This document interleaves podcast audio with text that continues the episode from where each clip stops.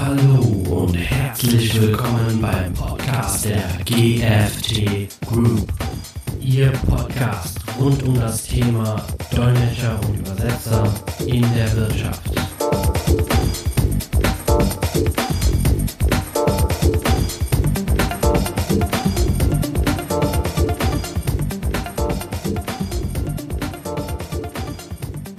Herzlich willkommen beim Podcast Dolmetscher und Übersetzer in der Wirtschaft. Mein Name ist Prasanna Savaratnam und heute stellen wir Ihnen einen besonderen Gast vor, Herr Marco Mesquita.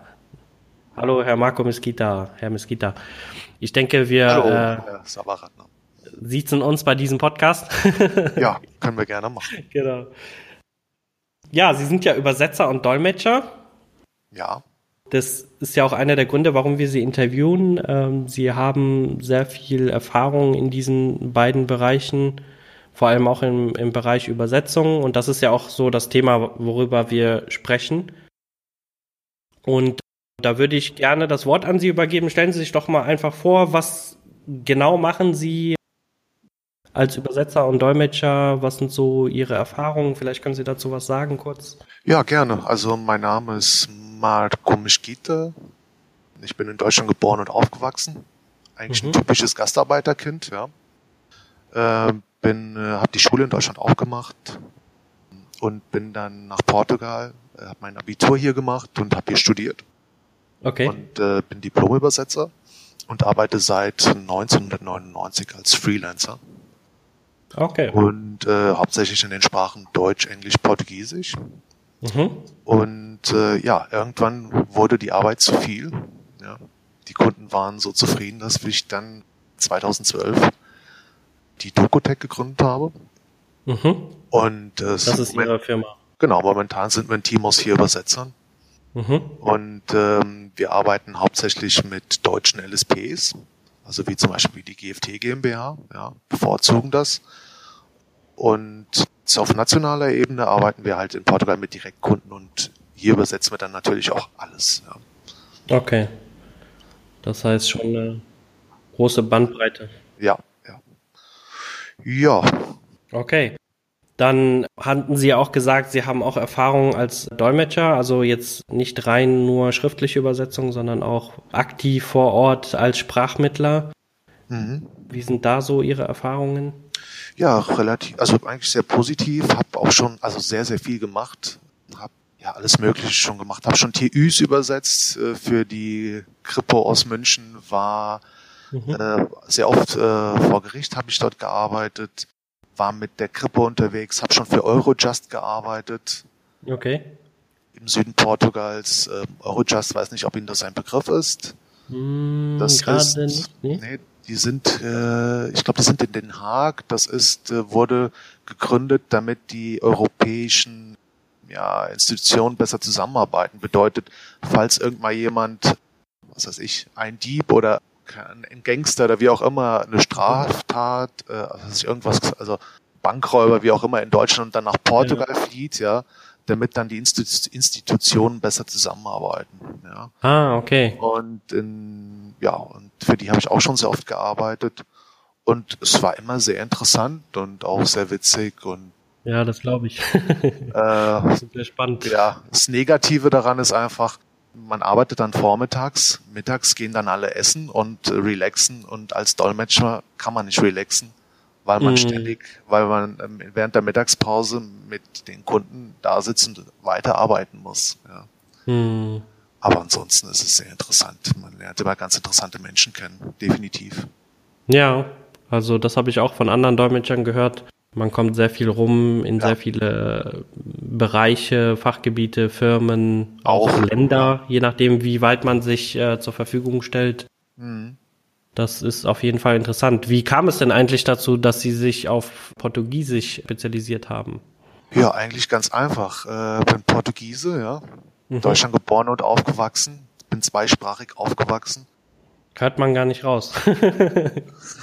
ja. man würde jetzt sagen, okay, da sitzt ja jetzt ein typisch deutscher Dolmetscher von mir. Mit Aber- hessischem Akzent. Ja. Interessant, ja, genau. Aber das würde man wahrscheinlich von mir auch denken, denke ich mal. Genau. Und äh, Ja, klar, also es hat einfach Sinn gemacht. Ja. Ich habe anfangs noch überlegt, vielleicht mache ich irgendwas mit Wirtschaft, ja, International mhm. Relations oder so. Mhm. Aber Sprachen waren einfach immer mein Ding. Ja. Fand ich immer gut, fand ich immer interessant und Übersetzer, Dolmetscher ist einfach super. Der Übersetzer weiß immer ganz viel, also weiß, also ein Übersetzer ist jemand, der sehr viele Sachen weiß, ja, mhm. weil er auch sehr viele Sachen übersetzt. Mhm. Und interessant ist auch, ich sitze ganz oft mit Kollegen, die Ingenieure sind oder alles Mögliche und äh, manchmal unterhalten wir uns über deren ihre Arbeit und die sind immer überrascht, dass ich mich auskenne. Ja. Mhm. Also jetzt nicht so tief, ja, also nicht so sehr wie die, aber äh, die Termini und so weiter, dass ich mich auskenne und dass ich so die Grundbegriffe verstehe und auch mhm. ja weiß, worum es geht. Ja. Man kann auf jeden Fall bei vielen Themen mitreden und Definitiv. hat auch ein Verständnis, so ein bisschen eine Vorstellungskraft ja. auch dahinter. Ja, ja, weil der Übersetzer übersetzt nicht nur, er muss ja auch die Texte verstehen, die er übersetzt. Mhm. Ja. Ja. Sonst macht es doch keinen Sinn. Ja. Das ist ein guter Punkt. Also bei der Vorbereitung kommt es wahrscheinlich auch darauf an, ne? dass man nicht nur, ich sag jetzt mal, die, die, die trockene Thematik sich durchliest, sondern sich auch versucht, äh, da hineinzuversetzen, beziehungsweise das Ganze auch wirklich zu verstehen. Ja, natürlich, das, das muss man ja auch. Mhm. Ja. Also ich weiß noch, als ich auf der Uni war, dann gab es immer wieder Seminare und dann kamen auch absurde Ideen, die manche Dozenten hatten, die dann vorgetragen haben, dass man, bevor man die Übersetzung beginnt, dass man zuerst das Dokument komplett durchlesen sollte. Mhm. Was weiß ich, also äh, eine Betriebsanleitung, 200 Seiten. Und erst nachdem man sie komplett durchgelesen hat, sollte man mit der Übersetzung beginnen. Mhm. Das macht natürlich überhaupt keinen Sinn. Das geht gar mhm. nicht. Ja. Heutzutage mit dem ganzen Stress und, und ähm, das geht ja gar nicht, weil die Firmen, die Kunden wollen ja die Übersetzung immer so schnell wie möglich. Ja. Aber es es ist halt natürlich sehr, sehr wichtig, dass man versucht zu verstehen, was man übersetzt, mhm. was nicht immer einfach ist. Ja. Aber das unterscheidet einen guten Übersetzer von einem schlechten Übersetzer. Mhm. Oder auch das Nachfragen. Ja. Äh, ich denke mal, so mindestens zum Schnitt bei 70 Prozent aller Übersetzungen schicke ich immer Fragen an den Kunden. Mhm. Weil ich mir nicht ganz sicher bin, ob ich das richtig interpretiere und ich möchte natürlich, dass das Resultat gut ist. Mhm. Das zeugt ja auch von Seriosität ne? und Professionalität. Ja, natürlich. Muss ja auch sein, ja. In einer Zeit von Dumpingpreisen und Pseudo-Übersetzern muss man auch Qualität mhm. zeigen, haben und liefern. Ja. ja. Alles andere macht keinen Sinn. Sonst kann ich gleich Google Translate nehmen und äh, vielleicht drei, vier Monate gutes Geld verdienen. Ja. Und, und ja, das war's dann. Und dann rüber, weiß nicht, auf die Bahamas oder so. Ja, mit Google ja, Translate habe ich äh, da so meine Konflikte. ja, die haben wir alle. Ja, ja. Das, das stimmt ich meine, die, ich denke mal, die Tendenz geht schon in die Richtung, in die digitale Übersetzung, beziehungsweise auch portable Übersetzung, aber definitiv noch nicht so ausgereift, ne? Nein, das dauert noch. Also es gibt ja schon diese Tools, Machine Translation, die man mit unseren Tools nutzen kann, ja. unseren CAT-Tools, ja, wie Trados und Transit und so weiter. Und die sind auch hilfreich, aber die sind noch also sehr, sehr, sehr weit entfernt. Mhm. Also, also es bislang bringt es noch nichts. Ist auch gut so. Ja. Gut, technische Texte kann man damit ein bisschen bearbeiten, mhm. ja. Aber Marketingtexte, das geht überhaupt nicht, weil man die auch gar nicht so direkt übersetzen kann. Man muss ja, also bei Marketingtexten will man ja verkaufen. Mhm. Ja. Und da gibt es auch immer diese Wortspiele. Ja. Die kann man nicht eins zu eins nehmen, übernehmen ins Portugiesische oder in irgendeine andere Sprache. Mhm. Da muss schon ein Profi dran sein. Ja. Alles andere macht keinen Sinn. Ja damit sind wir ja auch quasi bei den Problemstellungen ne, beim Übersetzen. Also eins zu eins übersetzen, so wie sich das äh, auch viele vorstellen, geht nicht bei verschiedenen Sprachen nein. und Kulturen und auch äh, nein, nein, technischen. Hintergründen. Ne? Was würden Sie dazu sagen? Ja, natürlich geht es nicht. Also ich kann Ihnen mehrere Beispiele nennen. Also ich, wir übersetzen auch, aber wir machen auch Lektorate. Ja. Und letztens hatte ich hier eine Übersetzung und da stand irgendwie ein Satz, äh, bitte sorgen Sie dafür, dass die Maschine ordnungsgemäß eingeschaltet wird oder hm. sowas. Und das Wort sorgen wurde übersetzt im Sinne von, oh, das, lass ich mal überlegen, muss ich mal ein Beispiel geben. Im, zum Beispiel im Englischen wäre das To worry? Yes, exactly. To worry, ja. Also das macht natürlich keinen nee. Sinn. ja. Das sind halt diese dummen Fehler, ja. Und da merkt man halt, dass der Übersetzer nicht wirklich Ahnung hat von dem, was er da ja. macht. Ja. Es ist natürlich ganz, ganz wichtig, dass ein Deutsch-Übersetzer oder ein Englisch-Übersetzer, dass er mindestens ein halbes Jahr in dem entsprechenden Land auch gelebt hat. Ja. Mhm. Am besten natürlich zwei Jahre. Ja. Weil alles andere macht keinen Sinn. Nur mit Büchern kommt man da nicht weiter. Mhm. Ja. mit der Uni, das, das ist da nicht genug. Ja. Mhm. Und ganz schlimm sind natürlich die Fehler dann in Betriebsanleitungen, wenn es um äh, Sicherheitsaspekte geht. Ja, mhm. Da sieht man manchmal, ähm, ja, anstatt einschalten wurde ausschalten übersetzt. Und Ei. dann kann es natürlich passieren, dass irgendjemand einen Arm verliert oder so. Ja, das ist natürlich dann fatal. Solche Folgen kann natürlich auch ausgelöst werden, ne? durch falsche Ganz interessant, ja, ganz interessant wäre da zum Beispiel noch ein Punkt, kann ich mich noch gerade noch dran erinnern, das war vor zehn Jahren oder mehr, mhm. als Siemens ähm, in die ins Handygeschäft eingestiegen ist. Mhm. Vor zehn Jahren, glaube ich, war das. Da hat Siemens auch Handys verkauft. Mhm. Ja. Und damals haben wir dann ein paar Projekte von, äh, von denen bearbeitet. Und ganz interessant war, dass wir dann festgestellt haben, dass zum Beispiel der Ein- und Ausschalter falsch übersetzt war. Bedeutet, ich hatte dann zu der Zeit auch ein Siemens-Handy. Ja. Und wenn ich das Handy einschalten wollte, musste ich auf Ausschalten drücken. Ah, okay. Okay. Also es war ein typischer Übersetzungsfehler. Ei, ei, ei. Okay. Äh, also das gibt's dann auch. Ja. Gut, ich weiß jetzt nicht, ob wir das jetzt mit Siemens, ob wir, das, ob wir den Namen hier nennen dürfen. Ja. ja. ja ist gut. ja bekannt, von daher Okay, okay. Ist das alles kein Problem.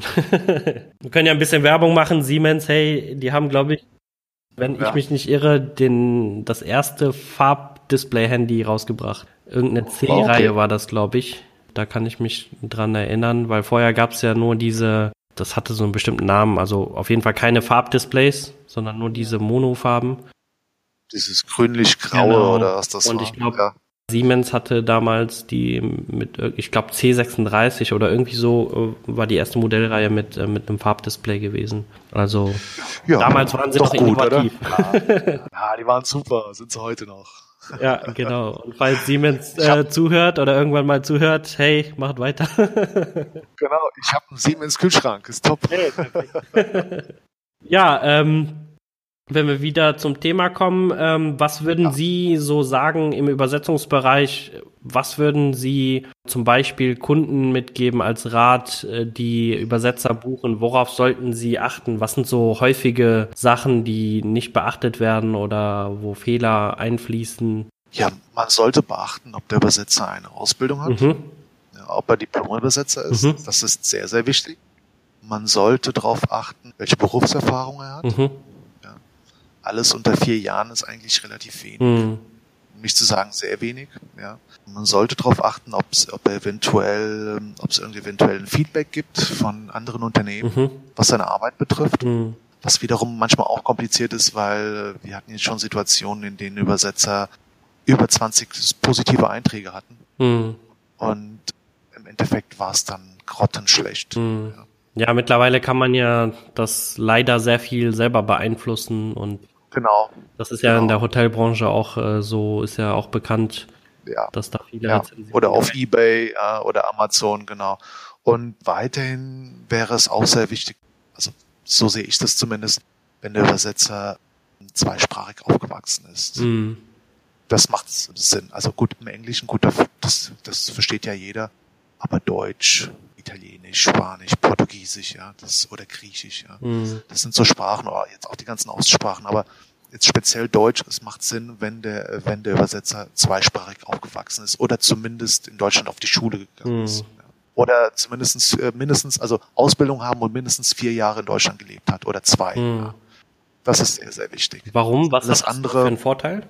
Ja, er versteht die deutsche Sprache auch richtig. Mhm. Ja, die, wie vorhin dieses Beispiel mit dem Sorgen. Ja, sorgen Sie dafür, dass. Ja, mhm. das versteht nicht jeder. Für uns ist das was ganz Normales. Wir verstehen sofort, was damit gemeint ist. Ja. ja. Und jemand, der halt nicht zweisprachig aufgewachsen ist oder der nicht in Deutschland gelebt hat oder ja, der interpretiert es ganz, ganz falsch.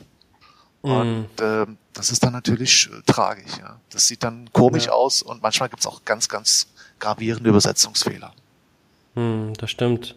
Das heißt, die Sprachkultur äh, spielt dabei eine sehr wichtige Definitiv. Rolle, dass man ja. das versteht und ja. auch ähm, nachvollziehen kann und auch weiß, wie man das in die Zielsprache dann auch übersetzen kann, weil genau. das ist ja auch nicht immer eins zu eins möglich. Manchmal muss man ja auch umschreiben, genau. äh, gewisse Dinge und dafür muss man natürlich das richtige Verständnis von dem äh, Ausgangswort genau. haben. Ne? Ganz wichtig ist auch das, was wir lokalisieren nennen in unserer Branche. Das bedeutet, ist eigentlich ein anderes Wort für recherchieren. Ja. Ja. Man kann sich nicht einfach irgendwas aus den Fingern saugen, sondern man muss schauen, okay, gibt es das schon? Also der mhm. traditionelle Weg ist natürlich äh, Wörterbuch. Mhm. Ähm, die sind ja auch limitiert, ja. Und dann einfach googeln, schauen, okay, gibt's das? Gibt es da schon eine Übersetzung? Was wird benutzt? Ja. Mhm. Der Jargon, welche Termini nehmen wir hier? Wenn wir nichts finden, okay, dann versuchen wir halt das Beste draus zu machen. Ja.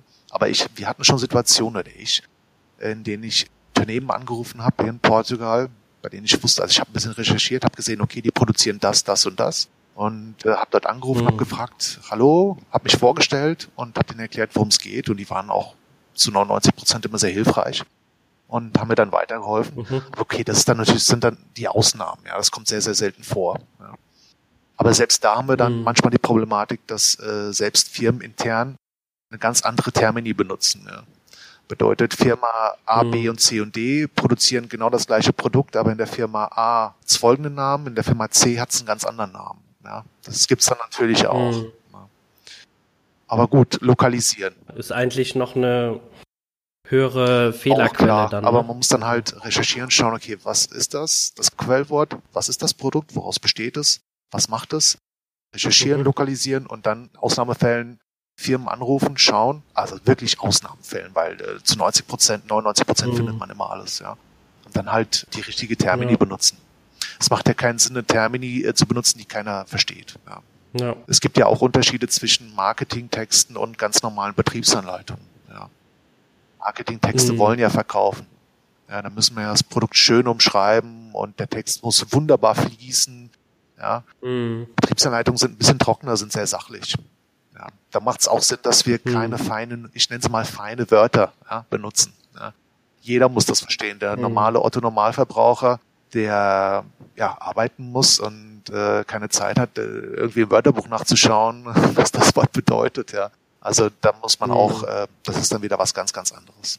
Das kann dann auch nicht jeder. Ja, das ist, äh, das erfordert äh, ja Arbeit und jahrelange Erfahrung. Ja, das stimmt. Ich meine, gut, das meiste kommt ja auch durch die ja. Erfahrung. Man kann, denke ich mal, nicht alles in der Ausbildung und in den ersten Jahren schon sich aneignen.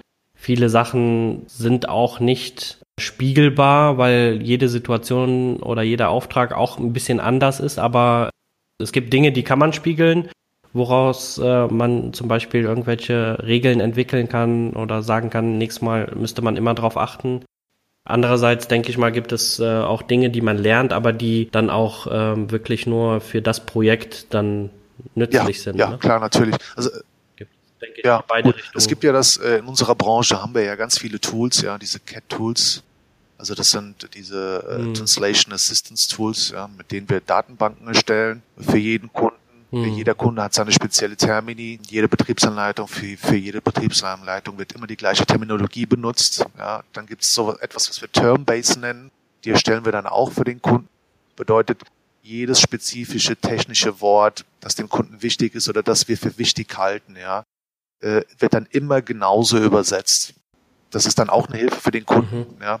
Das kann er sich dann auch aneignen, kann er seine Terminologie firmenintern uniformisieren. Ja. Also in dem mhm. Sinne, wir machen ganz, ganz viel. Ja. Wir liefern nicht nur Übersetzungen, sondern wir helfen den Kunden auch dabei, firmenintern äh, die Sachen beim ja richtig zu benennen. Ja. Und firmenintern die, mhm. die gleiche Terminologie zu benutzen, damit der Walter, der in der Mechanik arbeitet, weiß, was gemeint wird mit äh, Schaltkreis oder was auch immer für. Ja, genau. Und der Peter, der in der äh, irgendwo anders arbeitet, ganz genau weiß, worum es geht. Ja. Also das ist dann mm, auch ganz wichtig. Genau. Und das hat dann letztendlich wahrscheinlich auch den Vorteil, dass wenn man die Übersetzungen immer über denselben Übersetzer oder dieselbe Übersetzungsagentur ja. laufen lässt, ähm, hat das ja auch Vorteile. Ja, natürlich, weil die Übersetzungsagentur ja schon die Translation Memory hat. Also bedeutet die Datenbank mit den Datensätzen, mit der ganzen, mit den Übersetzungen, das macht natürlich Sinn. Weil wenn er das jetzt an einen anderen Übersetzer oder andere Übersetzungsagentur weitergibt, dann mit, also mit 99 Prozent wahrscheinlich, mit hundertprozentiger Wahrscheinlichkeit wird dann eine ganz andere Terminologie dabei rauskommen. Und vor allem auch ein ganz anderer Stil. Mhm. Aber das Tragische daran ist dann natürlich, ja. wenn die Terminologie anders ist. Ja, da hat der Kunde im Endeffekt nichts davon. Und die Person, die dann die Betriebsanleitung liest, hat dann so einen Mix und versteht dann meistens gar nicht, worum es mhm. geht. Gell? Das Ja, und somit macht man quasi die äh, alten Betriebsanleitungen, die ja theoretisch irgendwo noch benutzt werden, auch ja, natürlich. kaputt dann. Ne? Natürlich, die, die, die kann man Mit, dann, äh, dem Termin ja, Termin ja, die kann man dann auch wegwerfen. Hm. Und natürlich auch kostentechnisch hat das wahrscheinlich auch Vorteile, wenn man das alles immer über dieselbe Übersetzungsagentur ja, laufen definitiv. lässt. Also äh, mit diesen Übersetzungstools, also ich gebe mal ein Beispiel, ein ähm, was ist 100 Seiten, eine Betriebsanleitung mit 100 Seiten hat circa zum Beispiel 10.000 Wörter. Dieses Tool analysiert, sieht, dass von diesen 10.000 Wörtern, also er unterteilt das dann in Segmente, in Sätze, ja, und sieht, dass von diesen 10.000 Wörtern, dass circa 2.000 Wörter Wiederholungen sind. Also mit Wiederholung meine ich damit, dass Hm. Segmente, also ganze Sätze gleich sind. Ja. Das kann man dann, das Hm. wird dann natürlich definitiv billiger für den Kunden, weil das Programm das dann automatisch einsetzt. Ja. Und umso mehr dann schickt, Mhm. also es gibt dann Situationen, in, dann, denen dann zum Beispiel die fünfte Betriebsanleitung, dann muss man manchmal nur noch Mhm. 1000 Wörter übersetzen und der Rest ist dann schon im Translation Memory. Ja. Die Arbeit besteht dann natürlich darin, das Ganze zu konvertieren ja, in ein übersetzbares Dateiformat äh, und dann rückkonvertieren und dann das Ganze setzen, formatieren. Das macht natürlich auch alles, also auch viel Arbeit, klar. Und die ganzen Tools kosten ja auch Geld. Also, aber es ist natürlich viel, viel billiger für den Kunden, definitiv. Ja. Ja, also die gute Zusammenarbeit, äh, wenn die Qualität stimmt, hat natürlich für beide Seiten äh, sehr, Sehr. viele Vorteile ne? und Ja, vor allem auch für ja, den Kunden. ja. Sehr gut, dann würde ich noch mal rüberschwenken zu Dolmetscher bzw. Ja. Dolmetschertätigkeit. Sie hatten ja auch gesagt, dass Sie auch als Dolmetscher tätig sind. Das heißt, beim Kunden vor Ort, bei bestimmten Besprechungen, Gesprächen sind Sie als Sprachmittler dabei. Was können Sie dazu sagen? Welche häufigen Problemstellungen gibt es da?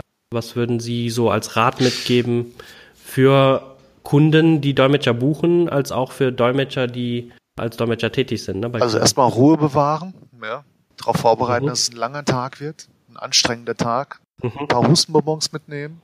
Äh, das ist mein Ernst.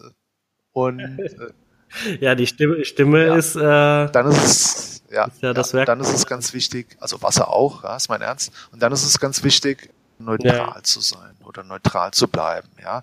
Keine Partei ergreifen, mh, ja, das ist der größte Mhm. Fehler überhaupt. Und versuchen so sachlich wie möglich alles zu übersetzen, was beide Parteien sagen. Weil im Endeffekt Mhm. äh, dürfen wir nichts entscheiden, wir dürfen niemanden beeinflussen.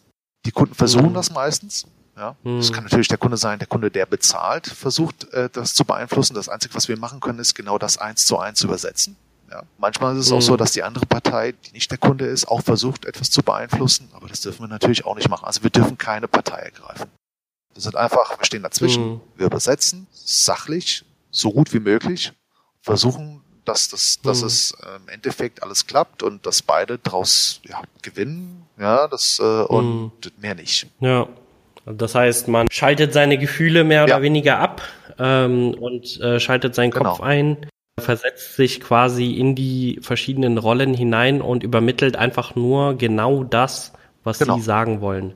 Genau. Oder was sie sagen. Ne? Manchmal auch, was sie sagen wollen, aber dann auch wirklich Ja, genau, sachlich. interpretieren, äh, manchmal auch nachfragen. Ja, manchmal versteht man auch nicht ganz genau, Ja. was der Kunde möchte. Zwei, drei, vier Mal nachfragen, ist überhaupt kein Mhm. Problem. Wichtig ist einfach, dass man genau das übersetzt, was er sagen möchte. Ja. Aber nie Partei Mhm. ergreifen. Ja, das ist das Mhm. Wichtigste. Okay. Und was sind so häufige Problemstellungen? Haben Sie da irgendwas äh, an Erfahrung oder was? Also mein größtes? Problem ist einfach die Mittagspause. Gibt es da nicht, Okay. ja. Wenn alle essen gehen Alle- dürfen alle und Sie nicht. essen, ich sitze dazwischen, äh, dann haben wir in Portugal natürlich einen sehr leckeren Wein. Ja. Alle probieren sie Ja, den ja. Wein und wollen dann natürlich, dass ich auch mittrinke, aber das geht dann natürlich nicht. Und Ja. ja, ja und nach der Mittagspause geht's dann wieder los, dann zieht's an und ich hatte immer noch keine Mittagspause. Und das ist für Hm. mich das größte Problem. Ansonsten ist ein Job Okay. wie jeder andere. Lassen Sie, da fällt mir jetzt ehrlich gesagt nichts ein, es sei denn, äh, Ja. Gibt es irgendwas, worauf äh, Kunden, die sie buchen, ähm, oft nicht achten? Ich sage jetzt mal als Beispiel, was ich schon oft erlebt habe oder erfahren habe, auch äh, durch unsere Dolmetscher-Einsätze, die wir vermitteln, dass bei den Kunden zum Beispiel gar nicht präsent ist, wie viel Zeitaufwand ein Dolmetscher vor dem tatsächlichen Einsatz reinsteckt. Dass dem Kunden gar nicht bewusst ist, dass dieser Einsatz zur Vorbereitung eines Dolmetschereinsatzes. Also er liest sich den ganzen, das ganze Material durch, bereitet seine Unterlagen vor, die er dann übersetzen bzw. dolmetschen muss. Es gibt ja manchmal Skripte oder Glossare, Anleitungen, Bücher, die es zu diesem Thema gibt. Aber oft ist es so, dass die Kunden diese Zeit, die der Dolmetscher dafür äh, benötigt, nicht mit einplanen. Ja. Das heißt auch kostentechnisch nicht mit berücksichtigen. Was ja viele Dolmetscher auch so hinnehmen. Ich sag's, ich sag mal so, wenn es in einem plausiblen Rahmen ist, ist es ja auch irgendwo okay. Das kann man ja auch selber entscheiden. Aber jetzt, äh, wenn es ein, eine dreitägige Konferenz ist, wo man sich wirklich schon sehr intensiv darauf vorbereiten muss, wo mindestens ein Tag schon für die Vorbereitung drauf geht, dann stellt sich natürlich die Frage, ne, ist, was passiert mit diesem Tag, die ich äh, vor dem Einsatz investiere? Ja. Also das wäre zum Beispiel ein Thema, was, wo ich sage, da ähm, haben die meisten Kunden oder Veranstalter, die Dolmetscher buchen, noch gar keinen. Ja gut, das stimmt für. sicherlich auch. Ja, aber ich meine, Dolmetscher wird ja auch gut bezahlt. Ja. Von daher, ja. es gehört einfach dazu. In jedem anderen Job ist es ja auch so. Ja. Muss man sich auch darauf vorbereiten. Natürlich ist es in diesem Fall immer was anderes. Es ist auch sehr zeitintensiv und arbeitsintensiv. Aber man muss ja auch ehrlich sein, ein Dolmetscher wird ja auch dementsprechend dann bezahlt. Das gehört einfach dazu. Ja, das heißt aber, dass der Dolmetscher quasi selber darauf achten muss und das in seinem Honorar bzw. Tageshonorar mit berücksichtigen sollte, oder? Ja, natürlich. Genau. Natürlich, das ja klar. Also er kann das nicht vom Kunden erwarten, dass der jetzt darauf äh, Rücksicht nimmt, beziehungsweise das mit einkalkuliert. Nein, nein, nein. Also ein guter Über äh, Dolmetscher wird auch dementsprechend bezahlt. Ein schlechter Dolmetscher hat vielleicht mal einen Job oder zwei und das war's dann. Ja. Mhm. Er ist dann natürlich billiger, ja, weil er sich auch nicht darauf vorbereitet, weil er auch nicht die nötigen Kenntnisse hat dazu. Ja. Aber mhm. das war's dann auch, der wird dann auch nie wieder gebucht. Ja. ja. Deswegen, es gehört einfach dazu. Also ein guter Dolmetscher wird sehr gut bezahlt. Er hat diesen Aufwand aber das macht dann auch nicht jeder. Ja. Hm. Was ist denn Ihr Rat so, wenn wir schon gerade bei dem Thema Geld sind? Bei vielen Gesprächen scheitert es ja bei diesem Thema, ja. ob die Bezahlung bzw. das Geld wichtiger ist oder die Qualität des Dolmetschers, was ja oft auch zusammenhängt. Also ich sag mal so, wenn, wenn wir angefragt werden, wir haben natürlich exzellente Dolmetscher an der Hand, die jahrelang Erfahrung haben, die eine Beeidigung haben, die wirklich auch was vorweisen können. Die kosten natürlich dann auch dementsprechend. Aber äh, oft ist es so, dass viele Firmen gar nicht einsehen, so viel für einen Dolmetscher zu bezahlen. Also welchen Rat würden Sie als Dolmetscher denn dafür geben? Wem? Dem Kunden oder dem Dolmetscher? Dem Kunden. Ja, das ist eigentlich ganz einfach. Ich versuch's mal mit einer Analogie. Wenn der Kunde ein schönes Auto hat, ja, und er hat plötzlich ein Problem, mhm. Ja, also wenn der Kunde jetzt ein teures Auto hat mhm. ja, und hat ein Problem, geht er dann zu irgendeiner Werkstatt oder geht er zu einer guten Werkstatt? Mhm. Das ist ein Beispiel. Ja. Mhm. Weil im Endeffekt, wenn er, wenn er schon den Aufwand hat und wenn er äh, einen Dolmetscher bucht, dann ist es auch wichtig, dass er einen guten Dolmetscher hat, damit das Ganze auch funktioniert, damit die Kunden zufrieden sind, damit er auch zufrieden ist, damit er auch ein gutes Feedback bekommt. Alles andere macht einfach keinen Sinn. Also ich sehe es so, wenn man es macht, dann macht man es richtig. Mhm. Es wird nur teurer. Ja.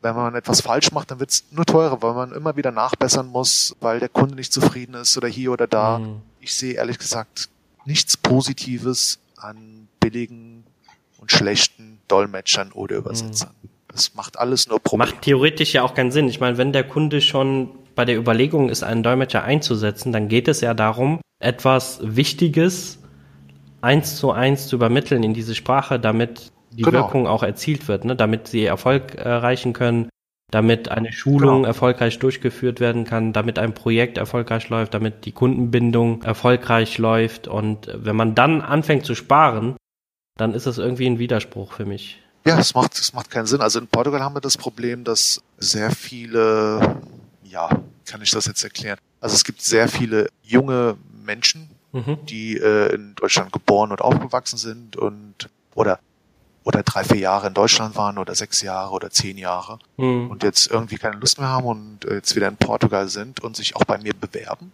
mhm. die überhaupt keine Erfahrung haben, die keine Ausbildung haben mhm. und äh, wollen Übersetzer werden. Okay. Ja, und dann lese ich so im, im, im Lebenslauf nach und dann steht da, hat, was weiß ich, drei, vier Jahre auf dem Bau gearbeitet oder hat Versicherung verkauft, ja, mhm. und kann sehr gutes Deutsch sprechen. Und dann bitte ich immer, okay, gut, also Ausbildung hast du keine, aber wir können dir ja mal eine Chance geben, keine Ahnung. Es kann ja ein Einstein da in der, Ja. irgendwo in der Mitte sein, ja, und wir dazwischen. Und dann bitte ich immer darum, okay, bitte schick mir den Lebenslauf auf Portugiesisch und schreib mir bitte die E-Mail auf Deutsch. Mhm. Und meistens lese ich dann gar nicht mehr den Lebenslauf, weil die E-Mail lauter Fehler hat. Mhm. Also eine E-Mail mit 100 Wörtern hat 20, 30 Schreibfehler. Mhm. Ja. Und, merkt man schon Äh, die, die Sprachkenntnisse, ne? ja, ja, das ist so. Also ich meine, Übersetzer oder Dolmetscher, das kann nicht jeder. Ja, nicht Mhm. jeder, auch nicht jeder ist Mechaniker. Ja. Mhm. Man muss die Ausbildung haben, man muss, man muss das auch können. Mhm. Schluss aus. Ja. Ich bin auch kein Banker. Mhm. Wäre auch nicht schlecht, ja. Ja, Aber ich bin auch dafür kein Banker. müssen Sie dann wieder nach Frankfurt ziehen oder nach Hessen. Ja, warum nicht? Warum nicht? Ja. die Bankerstadt. Also, ja, Genau. das ist halt so. Es gibt in Portugal auch leider sehr, sehr viele Menschen, die übersetzen und den Markt kaputt machen und die haben null Ahnung Mhm. von dem, was sie machen.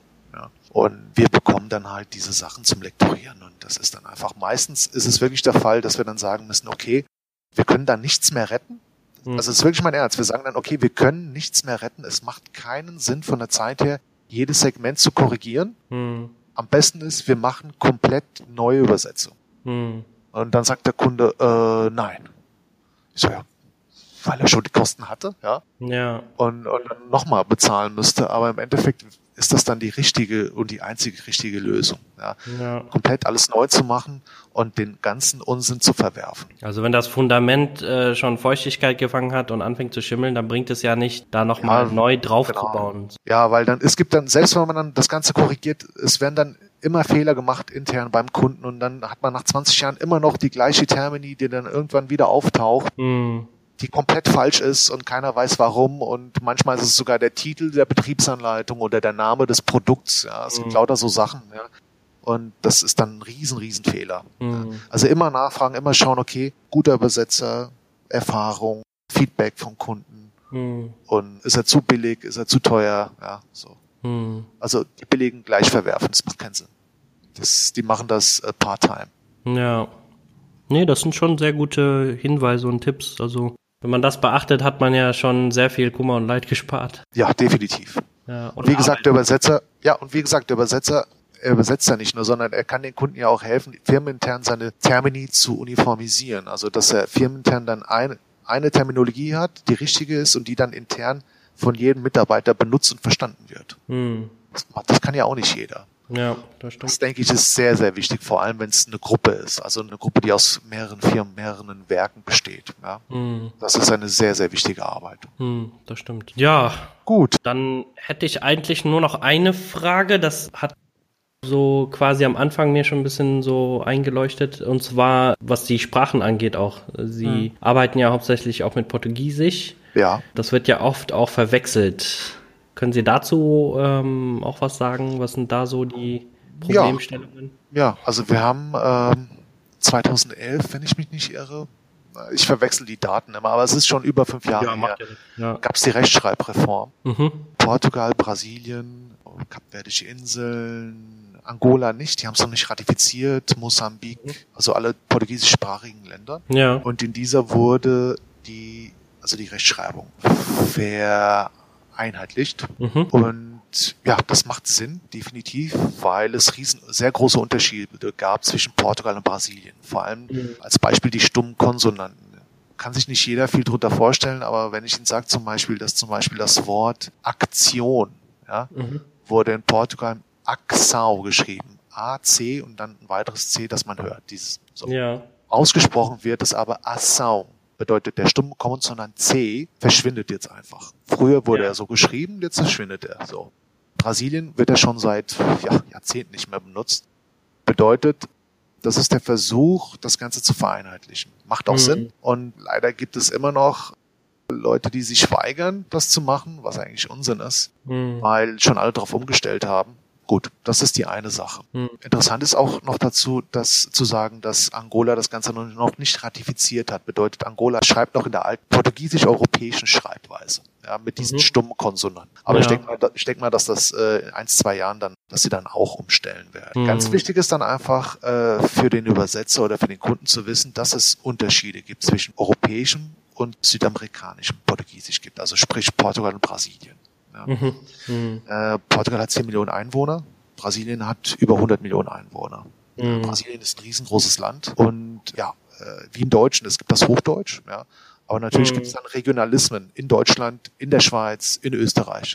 Das gleiche passiert dann auch mit mhm. Brasilien. Das betrifft ja auch dann beide äh, Zielgruppen, ne? Also ja. sowohl äh, bei der Übersetzungstätigkeit ja. als auch bei der Dolmetschertätigkeit. Genau. Ob das jetzt Rechtschreibung ist oder Akzent, Sprache. Genau, ähm, Rechtschreibung. Ähm, genau. Die Sätze genau. werden manchmal ein bisschen, werden anders formuliert. Die Wörter werden einzeln anders positioniert. Es geht natürlich jetzt im Endeffekt geht es darum, man will das Ganze uniformisieren, will auf einen gemeinsamen Nenner kommen. Es wird ja beides mhm. akzeptiert. Es ist ja beides Portugiesisch. Ja. Also ja. ein Brasilianer versteht einen Portugiesen, ein Portugiese versteht einen Brasilianer. Da gibt es keine Probleme. Aber es geht einfach darum zu sagen, okay, ich respektiere, dass du anders schreibst und ich schreibe auf deine Weise. Mhm. Und ein Brasilianer benutzt auch andere Wörter, andere Termini. Äh, das merkt man mhm. vor allem, wenn es um Software-Strings geht, um Software, um zum Beispiel wenn es um die Übersetzung für ein Interface geht von irgendeiner Maschine, ja. Diese ganzen mhm.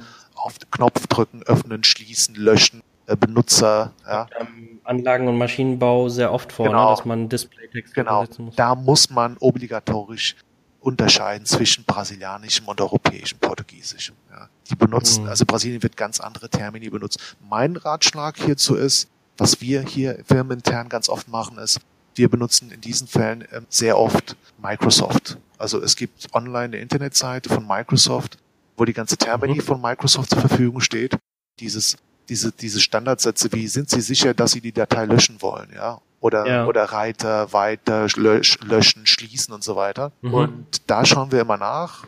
Da wird auch unterschieden zwischen Brasilien und Portugal und das ist ein sehr gutes Tool zum Beispiel. Ist natürlich sehr aufwendig, ja, mhm. bei jedem Satz dann nachzuschauen oder bei jedem Wort. Aber so garantieren wir dann auch Qualität und sind uns auch sicher, dass der Endnutzer in Portugal oder in Brasilien dann auch ganz genau weiß, was Sache ist und auch alles versteht. Ja, ja und man kann das ja, ich sage jetzt mal, für einen bestimmten Kunden ähm, ist das ja mehr oder weniger die Einmalarbeit. Ja. Und äh, dann ist das in, in der Dann ist es schon, dann ist schon genau. genau. Deswegen sage ich auch immer, es ist ganz, ganz wichtig, von Anfang an alles richtig zu machen. Dann spart man sich hinterher äh, viel Arbeit und also der Kunde und der Übersetzer sparen sich sehr viel Arbeit und Geld. Ja, das ist schon sehr wichtig, dass wir über diese Themen gesprochen haben, weil man merkt, bei allein schon in dieser Zeit, eigentlich wollten wir nicht so lange sprechen, aber ja. man merkt, es gibt da sehr viel Bedarf und sehr viele Punkte, worauf man achten kann. Und wir könnten jetzt wahrscheinlich locker noch, noch mal eine Stunde dran. Ja. Aber es gibt sehr viele Bereiche,